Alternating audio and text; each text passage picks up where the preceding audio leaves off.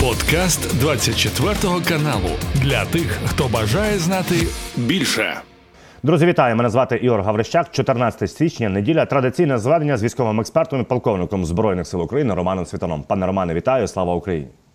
Героям слава, бажаю всім здоров'я. Аналітики інституту вивчення війни, пане Романе, кажуть наступне: що це справді перелом серйозній у війні, те, що напередодні вдалося нашим ППО ліквідувати 20 ракет росіян. Мається на увазі не збити, а застосувати радіоелектронну боротьбу і чи то їх е, дезорієнтувати, чи то їх повністю знешкодити, але факт залишається фактом. Аналітики кажуть, що це справді перелом. Э, несколько месяцев назад генерал Залужный э, давал именно такое развитие событий и запрашивал его э, с одной стороны. То есть запрашивал уже э, те системы этого третьего тысячелетия, которые дают возможность э, прикрыться от, в том числе и от ракет э, противника, ракет э, беспилотников, то есть управляемых радиосигналами средств, э, средств поражения. А это достаточно серьезные, сильные, мощные системы радиоэлектронной борьбы, которые, скорее всего, были поставлены после э, запроса Залужного даже в информационном поле, были поставлены нашим войскам и включились в борьбу. Вот э, больше 20 целей э, не достигли ракеты противника. То есть разными методами. Дело в том, что рэп, она довольно-таки разносторонняя, разношерстная, начиная от простых глушилок, которые просто отсекают сигнал управления ракетой или беспилотником, и заканчивая до систем, которые могут э, управлять самим уже беспилотником, перехватывать управление или ракетой в том числе, если это нужно, и э, определять э, точку управления, э, то есть операторов находить и уничтожать их э, дальними системами поражения. Очень много российских операторов БПЛА э, и э, да, дальних средств э, как раз уничтожаются такими методами. Определяется точка выхода управляющего сигнала на Земле, туда прилетает Хаймерс. Ну и дальше э, россияне даже уже э, перестали э, разбирать завалы. Они просто засыпают это место, куда пришел Хаймерс, и там уже могилка братская из остатков российских тел. Ну вот примерно так. Вот эти системы РЭП, они вчера, кстати, очень хорошо себя показали. Действительно больше двух, больше двух десятков, а это больше половины Э, тех э, ракет, тех систем поражения, которые вчера шли на цели в Украине, больше половины были либо выведены э, из строя в воздухе, либо ушли в молоко, так называемое, просто взорвали в чистом поле, либо упали без подрыва. То есть, по большому счету, такой массовый и разношерстный метод уничтожения. Ну, хотелось бы, конечно, чтобы он распространился на все на всю территорию. Для этого надо достаточное количество систем РЭП, то есть они уже себя хорошо показывают. Пане Мамичу, я правильно розумію, що серед тих 20 небесних об'єктів, які летіли в бік України, також є і та балістика, яку нам, крім як Петріот і німецьке Ріште, збивати нічим.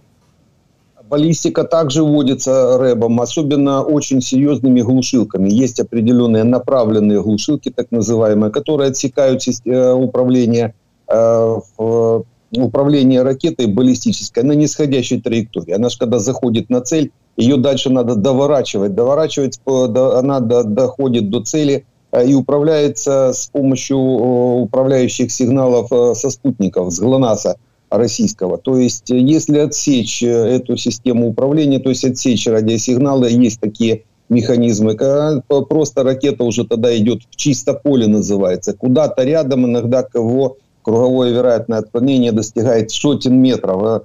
Заходящая на аэродром ракета просто плюхается в поле. Вот то, то что и произошло как минимум с половиной баллистических ракет э, вчера. То есть э, вот такой правильный, грамотный подход. Здесь надо просто каждую систему радиоэлектронной борьбы э, подстраивать под определенную цель, ну, естественно, по, понимая ее метод э, управления и метод действия со самим РЭП, скорее всего, было довольно-таки серьезно подошли наши, наши специалисты воздушных сил к, э, к расположению и показали довольно-таки хороший результат. Пане Романе, на території країни-агресора стало відомо наступне, що весь Ростов е, просто таки в блекауті. Немає ніде світла, немає опалення і великі проблеми. Чи я правильно розумію, що Ростов це ще ключова логістика на півдні, і е, якщо нема світла, е, відповідно в цілому місці відповідно страждає і постачання. Ростов это очень большой военный хаб именно военный хаб, весь город и пригород э, напичкан российскими войсками, складами, системами управления, э, ПВО и так далее и тому подобное. Потому любая, любая система обеспечения этого военного хаба является легальной военной целью, какая бы она ни была э, начиная от э, электрогенерации и заканчивая э, водогазоснабжением. То есть, по большому счету, Ростов это такой большой военный склад э, россиян э, и логисти... пункт на основной логистической цепочке. Именно из Ростова идут большинство до 90% тех, той военной амуниции, которая заходит на Херсонское и Запорожское направление. Ну, естественно, на юг Донецкой области и вообще на Донбасс с юга. А с севера через Валуки это все движение идет. Там есть еще посередине, на востоке несколько потоков, но они маленькие. Основной идет, естественно, через Ростов. Потому э, уничтожение таких военных объектов э, разными средствами, это может быть дальние средства поражения, может быть работа ДРГ, может быть внутреннее партизанское сопротивление уже э, началось все-таки в Ростове много этнических украинцев, это все-таки наша украинская земля до, до Кубани там э, в свое время. А, то есть, э, по, по большому счету, вот такой ход, он грамотный, правильный, для того, чтобы полностью обесточить, обеспечить э, прекращение движения по этой логистической цепочке. Россиянам пора уже э, научиться электричество ведрами носить. Они в основном так могут себя обеспечить военным, я имею в виду, в Ростове. Вот как раз э, вы выводите э, роту, ведра в руки и побежали за электричеством приносить для того, чтобы отопить или э, запустить систему слежень. Пане Романе, якщо говорити про удари наші по позиціях ворога, нагадаю, в САКи прилетіло 4-5 січня, і вже є підтвердження. Підтвердження, чого стосується ліквідації справді шишок їхнього повітряного командування, тому що офіційно відомо, що заміститель командира 43-го отдельного морського штурмового авіаційного полка РФ, подполковник е, Чернобровий Олександр, е, побачив, як, як пишуть, як прилітає до нього Storm Shadow. І є вже інформація, що він загинув. Я так розумію, якщо е, гинуть підполковники при ударі, там і особовий склад має бути немалий. По САКам мы уже работали года полтора назад. Довольно-таки успешный был удар. Э, тремя ракетами и было отминусовано эскадрилья 12 самолетов э, противника. Они там скопили их на стоянке, но обезбашенные, конечно, во время войны э, самолеты не сосредоточили под удар. То есть собрали специально под наш удар, скорее всего, начальником АБАТО был какой-нибудь Коваленко. Э, э, украинец. То есть э, подвели нам под удар, мы тогда отминусовали 12 самолетов. Опять же, на тех же САКах, опять же, никто не, не, не до, до россиян же не доходит. У них проблема с причинно-следственными связями, они там же расположили э, пункт управления, куда, естественно, пришли наши ракеты после разведки, до разведки, корректировки огня нашими либо, либо спецурой нашей, либо партизанами Крыма, хотя, в принципе, это практически одно и то же. То есть э, удар был по, нанесен по командному пункту, там погиб, естественно, управляющий состав э, этого полка и э, люди, которые сопровождали его, по крайней мере, не люди, россияне, которые его сопровождали, как минимум несколько десятков человек. Опять же, как россияне подошли ко всем этим вопросам? Они взяли и закопали этот командный пункт, куда, куда прошли наши ракеты, разбомбили его. Они даже не вытаскивали тел. То есть закопали, заровняли. И если еще сверху зальют бетоном, и будет у них еще одна стоянка. Вот примерно так они хоронят своих террористов. Пане Романе, якщо говорити по тимчасово окупованому Криму, також відомо наступне. Це каже Костянтин Машовець, військовий експерт, який має більше даних ніж відкритому відкритій мережі. Що а, росіяни, окупанти дуже переймаються через сухопутний перетин Херсонської і а, е, області з Кримом і будують додаткову лінію оборони. А, е, південніше ар, е, армянська є фіалкове, і от власне це друга лінія оборони. Вони починають також рити. каже, що там особового складу ще немає потужного, але фортифікаційні споруди зводять. География фронта, э, кто разбирается в таком деле, показывает э, то, что самый оптимальный вариант для нас э, движения в этом году это с левого берега, с Крынок, Олешек, с мостов антоновских двигаться именно в Крым. Причем в Крым напрямую, на, на Армянск и через Скадовск. Два направления, то есть там две задачи – Э, после форсирования Днепра. Это, естественно, будет с поддержкой авиации. Как только заходит авиация, в принципе, авиация поработает несколько недель, э, и можно будет двигаться без больших проблем, форсировать Днепр, естественно, двигаться вот в эти две точки. Скадовск – это один из э, основных портов на Черном море, через который морским коридором снабжается вся левобережная группировка россиян. Вот э, очень хорошо видно со Скадовска дорога на Голую пристань и дальше на Олежке. Э, на Голую пристань, да, вот это желтенькая, да, на Голую пристань, дальше на Олежке. И эта дорога как ракадная используется вдоль линии фронта до Новой Каховки. Она там также дальше проходит. Мы в нескольких местах ее контролируем, то есть взяли под оперативный контроль. Но тем не менее, вот этот поток военной амуниции, э, который дает возможность россиянам как-то еще двигаться в этом районе. Он должен быть э, э, пресечен. Оптимально это как раз выход с Олешек, допустим, в сторону Скадовска, отсечение вот этого треугольника с углом в с углом в районе Черного моря, ну то есть с выходом туда ближе к Николаеву. Э, и вот, этот, вот это движение прекрасно оно прочитывается, э, прочитывается чисто по географии фронта. Россияне прекрасно понимают, что после Скадовска, да, вот этот треугольник, россиянам придется оттуда уходить. Э, сразу, как только мы начнем форсировать Днепр в районе Олежек в сторону Скадовска, они уйдут с этого треугольника. Прекрасно понимают, что это будет уже даже не оперативное, а полное окружение. И вторым после Скадовска будет, естественно, Армянск, потому ничего они со Скадовском сделать не могут, то есть они его укрепить не смогут, э, с моря его не поддержат, нет, они его будут оставлять.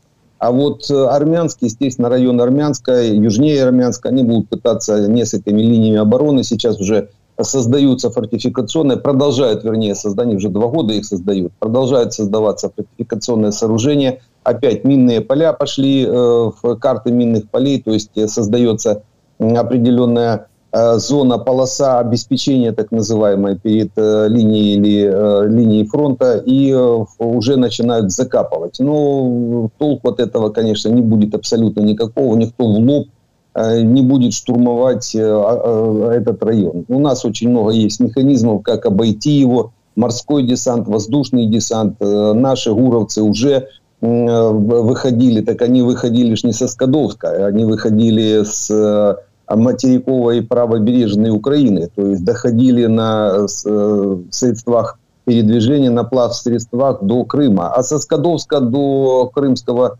побережья там около 50 километров. То есть вот здесь, да, километров 50, и после выхода на Скадовск, естественно, у нас это часовая прогулка, по большому счету, в одну сторону может, может состояться. Причем достаточно было передано нашими партнерами средств, плав средств, начиная от катеров, заканчивая баржами. То есть, по большому счету, морской десант, который просто обойдет все эти э, укрепрайоны, которые они сейчас лепят э, в районе Ар- Армянска, в районе Перекопа, они будут просто не нужны. Они же им же и будут э, проблемой, то есть самим же россиянам. Там есть много механизмов. Воздушный десант, если э, будут самолеты, прикроют с воздуха, по большому счету, вертолетами можно будет просто перебросить достаточное количество сил средств. Каждый вер...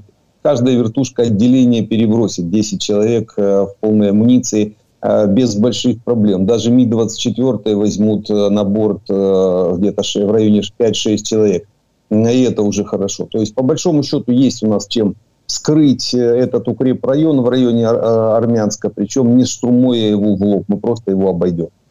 Пане Романе, в підтвердженні ваших слів, от Гуменюк Наталія, речниця цього напрямку, каже, що в районі кринок росіяни зібрали орієнтовно 10 тисяч. А от те, що ви кажете, Машовець каже наступне: що на Е, північний захід від Олешок і на захід е, від цього населеного пункту росіяни е, тримають оборону, збільшують свою кількість в очікуванні, що збройні сили України можуть атакувати в напрямку Олешок. Я так розумію, це гола пристань і далі на Скадовськ. Те, що ви кажете. Да, это вот это общее направление, почему Олежки, они удобные. Во-первых, неудобно их оборонять россиянам, потому что это одна из самых дальних точек от России. Олежки, Крынки – это вот самые дальние точки. Э, получается. Естественно, туда э, перебросить амуницию очень сложно, а, допустим, тот же трафик э, с со Скадовска мы удерживаем с помощью, контролируем с помощью дальних средств поражения. У нас достаточно артиллерии, которая и до Скадовска достает ракет, ракетчики, и арта достает до самой дороги с правого берега. То есть, по большому счету, можем удерживать это направление, и когда развернется, когда будет принято решение на форсирование Днепра, скорее всего, это все-таки после того, как, и лучше бы, чтобы это было так, после того, как подойдет авиация, хотя бы, хотя бы одна э, бригада, около 40 самолетов, э, и тогда можно будет без больших проблем вскрыть весь левый берег россиян, гнать их до Армянска. Понятно, они там забазируются, то есть отойдут э, в Крым, прикроются вот этими укрепрайонами, которые они сейчас в районе Армянска. И нам будет намного проще с малыми, а может быть даже вообще без потерь выходить на Скадовск, выходить на Армянск, а дальше уже заниматься входом в Крым різними способами. Ми вже про них сказали. А, ну ми вчора з вами говорили, що дуже е, потужно і це повідомляє наше командування. Ми використовуємо е, FVP е, дрони на цьому напрямку. А от інститут вивчення війни каже, що росіяни все частіше збивають власні свої ж дрони, тому що в паніці бачать, щось літає, і дуже велика кількість власних дронів вони нищать. Ну, правильно делают, если, если смотреть это чисто с боевого э, опыта. То есть э, там же свой, чужой нет. А, естественно, любой дрон может быть вражеским, и лучше его сбить, живее останешься, по крайней мере, больше шансов выжить.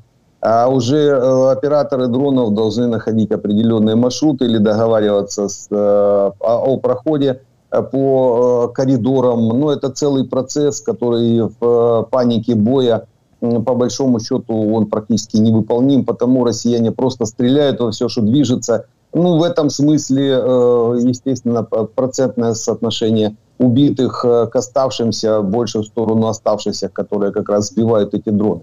Э, правильный ход, они этим, этим еще и чистят от дронов наше воздушное, наше воздушное пространство. Но это вот та, та, те проблемы войны, и не, э, не, соответ, вернее, не э, отсутствие некоторого управления между авиационными средствами поражения и наземными войсками. Так, так оно и происходит.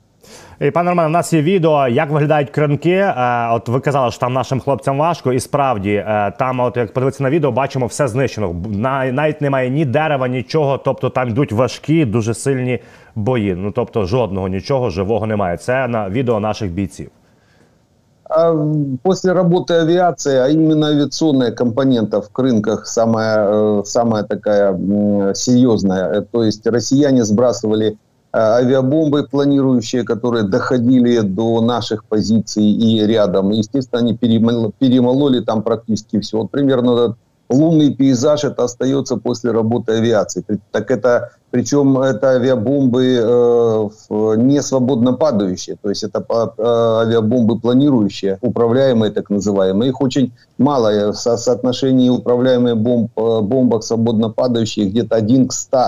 На одну э, управляемую можно сбросить 100 свободно падающих. И представьте, когда выходят э, бомбардировщики, армейские бомбардировщики разгружаются Э, тоннами авиабомб, сразу даже тот же F-16 может 5 тонн взять на борт.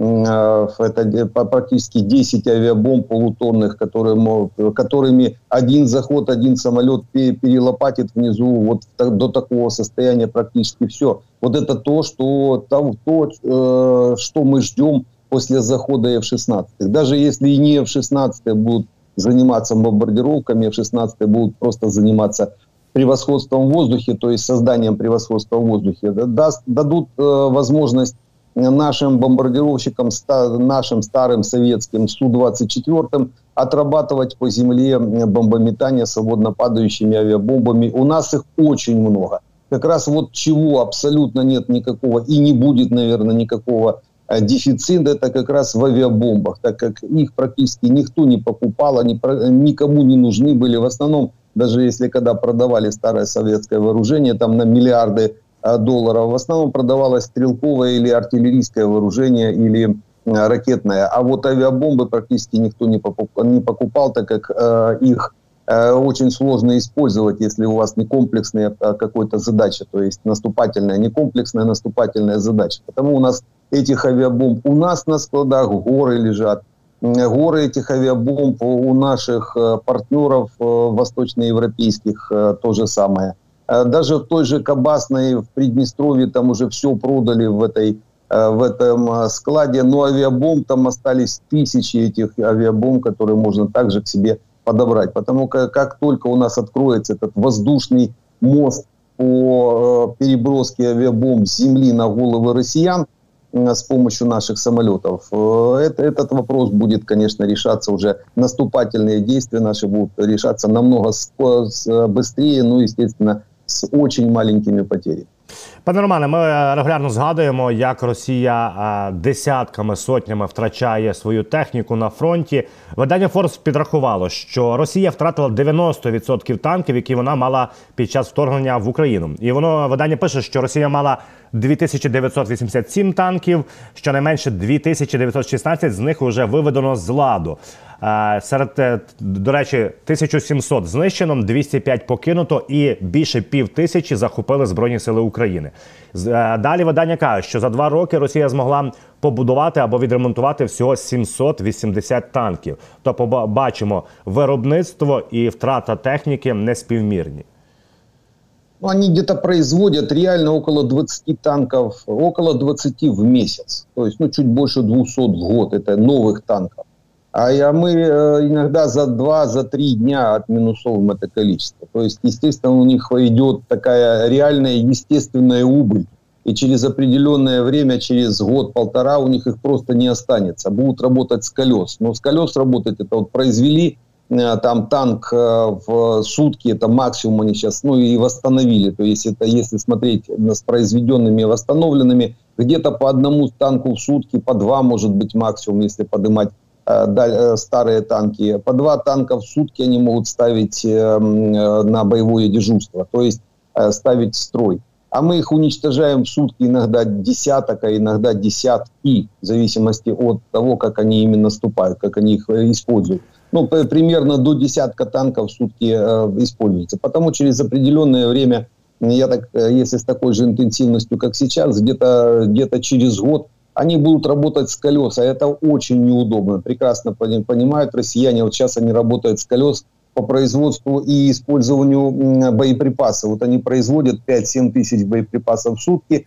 пытаются, добавляют туда еще 2-3 тысячи иранских, китайских и северокорейских, у них получается около 10, ну не больше. Так это э, в 7 раз меньше, чем они использовали в начале широкомасштабного наступления. Они до 70, 60-70 тысяч в сутки использовали. Сейчас э, опустились до 10, то есть до десятка. Вот это называется работа с колес. Значит, уже весь фронт ими покрыть нельзя, только какие-то направления. Вот они почему и выбрали там 3-4 локации, по которым пытаются вести наступательные действия. А остальное, остальные позиции ушли в глухую оборону как раз из-за работы с колес. Так вот, надо вывести, довести состояние российской бронетехники до такой степени, чтобы они тоже работали с колес, и мы отминусовывали эти танки, а еще лучше, чтобы мы их отминусовывали на заводах эм, на Уралвагонзаводе и уральских заводах. Но до этого, э, для, того, для этого надо ракети типу «Томагавков» з дальністю 2-2,5 тисячі кілометрів. Пане Романе, і інститут вивчення війни передає наступну свою аналітику. От е, Буданов каже, що через велику кількість і насиченість на фронті дронами наступальні дії наразі неможливі з обох сторін ні з боку окупантів, ні з боку наших захисників. А от аналітики інституту вивчення війни кажуть наступне: що Росія готує десантно-штурмові бригади для висадки в тил ліній оборони збройних сил України. Скажіть, будь ласка, це реально в теперішніх умовах? Да, это такие смертники. Они готовят смертников для заброски э, в наш тыл. Э, однозначно они будут уничтожены, потому что для того, чтобы э, какое-то подразделение удержалось, это она должно занять плацдарм, удерживать его до подхода основных сил. А это нереально. Нереально в существующих условиях, потому это будут просто смертники. И будут забрасывать в тыл нашим войскам. Забросить можно, вертушки могут, в принципе, создать определенный коридор, для прохода, э, опять же, и вертолетчики смертники, потому что в одну сторону можно пройти, в обратную будет проблема, потому что уже в обратную сторону их будут ждать наши ПЗРК. Это как минимум. Э, у нас достаточное количество сейчас на руках труп э, переносных зенитно-ракетных комплексов, чтобы на возврате уже перехватить эти российские вертолеты. То есть, по большому счету, будет, да, будут они однозначно это делать, подготовка идет, Э, к таким операциям, но из-за неправильного восприятия такого рода действий, еще раз повторюсь, э, забрасывают десант с одним э, условием, чтобы он удержал определенный плацдарм для, до подхода основных сил на поддержку. А если основные силы движения невозможны, они сейчас невозможны по линии фронта, то это значит десант на убой называется. Но, тем не менее, россияне будут это э, практиковать. Мы будем, естественно, это все ждать, э, понимать э, и э, примем и этот десант в том числе. Может быть, даже он и, и до земли не долетит в живом виде. Пане Романе, і щодо наших союзників, от новий прем'єр-міністр Польщі Дональд Туск дуже жорстко висловився щодо антиукраїнських різних діянь в Польщі, е, коли були вибори. Він сказав наступне: що не може бути вагань щодо допомоги Україні. Він також сказав, що минулий уряд грав на антиукраїнських нотах під час виборів, і, і Туск пообіцяв, що більше не буде вагатися у важливих рішеннях, які стосуються війни в Україні. І процитую Туска, тому що коли йдеться про війну і нашу прихильність, як і всього світу до України її протистояння з Росією, тут не може бути жодних вагань. Також Туск сказав, що ми не можемо вдавати, що нічого не відбувається. У такому питанні, як озброєння і підтримка Україні у війні, не може бути жодних вагань. Для мене це незаперечний факт. Это та проблема любой демократии, когда начинают э, две или три или пять э, партий между собой мериться демократиями своими, у кого больше и длиннее. Э, всегда враг вставляет свои пять копеек или пять рублей или пять миллионов рублей, если это со стороны России, то и, естественно, подогревает те настроения, которые Э, ему выгодные. Вот э, играли на этом противоходе, на, противопо, на противопоставлении украинской теме. Россияне играли через некоторых своих э, внутренних сателлитов в самом, в самом политикуме той же Польши, от Польши до Соединенных Штатов. Мы же это видим прекрасно когда муссируется именно украинская тема, здесь э, россияне пытаются раскачать противоборствующие стороны на, на этой, на нашей теме, э, как минимум. Но то, что Туск э, мудрый, мудрый политик, это видно, понятно. Я думаю, сейчас эта риторика уйдет с украино-польских отношений, и мы за нее забудем.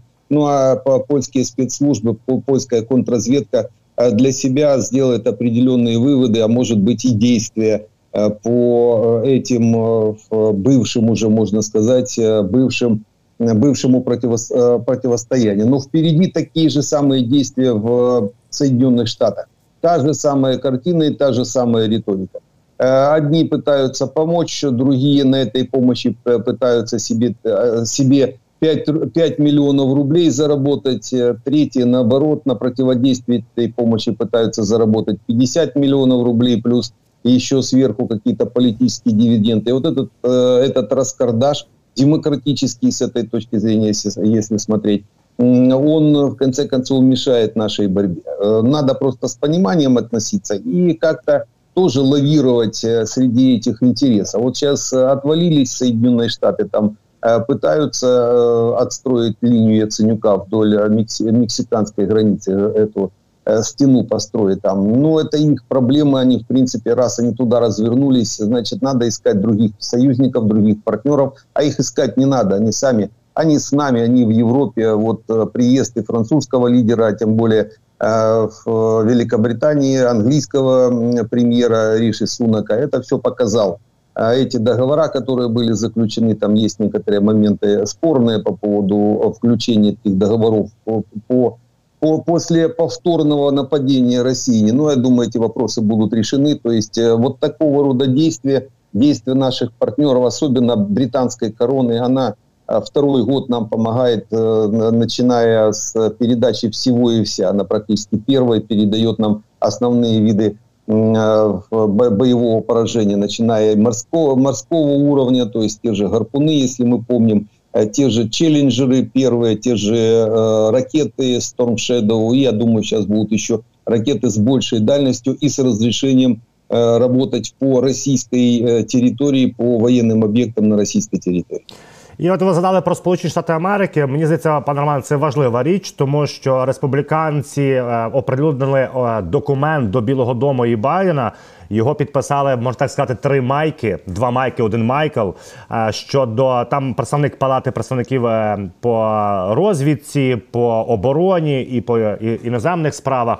Суть тому, що вони кажуть наступне в цьому документі, що мова роз, е, розмова з диктаторами неможлива. І треба діяти, і треба, е, щоб чітко Білий Дім сказав, е, що він хоче в Україні. Там, да, большой документ, его лучше почитать, потому что там очень много выкладок, э, причем выкладок, ну, не совсем э, Байдену льстящих. То есть э, там есть конкретное доказательство того, что Байден и администрация Белого дома подыгрывали Путину Э, еще до вторжения, приглашая практически на вторжение в Украину, а потом задерживая поставки всего и вся, что только можно. Вот это только Великобритания их ломала э, некоторые такие э, красные линии. Причем конкретно ломала. Сами принимали решения о поставках, а дальше уже американцы плелись в фарватере британских кораблей первых, которые Э, выполняли эту задачу. Вот я так понимаю, что республиканцам, э, той части республиканцев, не всем, конечно, республиканцам, той части ястребами, я их называю, которые э, готовы разорвать Россию на лоскуты, на национальные кластеры, тоже это наша задача вместе с ними, с этой частью республиканской партии американской. То есть они четко показали Байдену его, мягко скажем, косяки, а с моей точки зрения, те договоренности, Э, с Путиным, с Москвой, э, по которым они пытались разорвать Украину, сдать украинские территории России еще с 2014 э, года, еще раньше, то есть 94 после того, как Клинтон, это та же байденовская, обамовская клика, выдавил, выдавил решение украинского правительства тогда Кучмы и Кравчука о снятии и передаче ядерного щита россиянам. То есть, по большому счету, Э, сейчас э, часть республиканской э, партии «Ястребы». Там есть довольно-таки серьезный лидер сейчас у них в этой части. Ники Хейли, мы несколько раз об этом говорили, довольно-таки приятная женщина, с одной стороны, а с другой стороны очень мудрый и очень такой серьезный политик, понимая, понимающая на театре военных действий, особенно европейском, Э, всю расстановку сил, и э, которая точно добавит э, сюда средств для выполнения задачи уничтожения российской армии, ну, как минимум на нашей территории, восстановления наших границ до 91 года. Хотя уже кое-кто начинает думать и до, до 1918 года. Там тоже неплохие были границы у Украины. Но тем не менее. То есть вопрос такой, такой, такой который сейчас стоит в Соединенных Штатах – по вот этому противодействию э, Байдену и байденовской администрации. Там реальное противодействие э, в, в этой, этой э, остановке наших э, боевых действий, то есть э, противодействие байденовскому видению развития ситуации, сохранить Россию, сохранить Путина, дать возможность Путину переизбраться. То, что сейчас Байден делает, это вообще Белое, Белый дом, это дает Путину переизбраться, не давая нам, э, не, про, не проводя некоторых моментов, связанных с финансированием, они задерживать могут разными э, способами, вешая все это на, на часть республиканцев в том числе. Но в конце концов мы не получаем финансирования обещанного, мы не получаем обещанных э, средств поражения. Атакамсов до сих пор нет.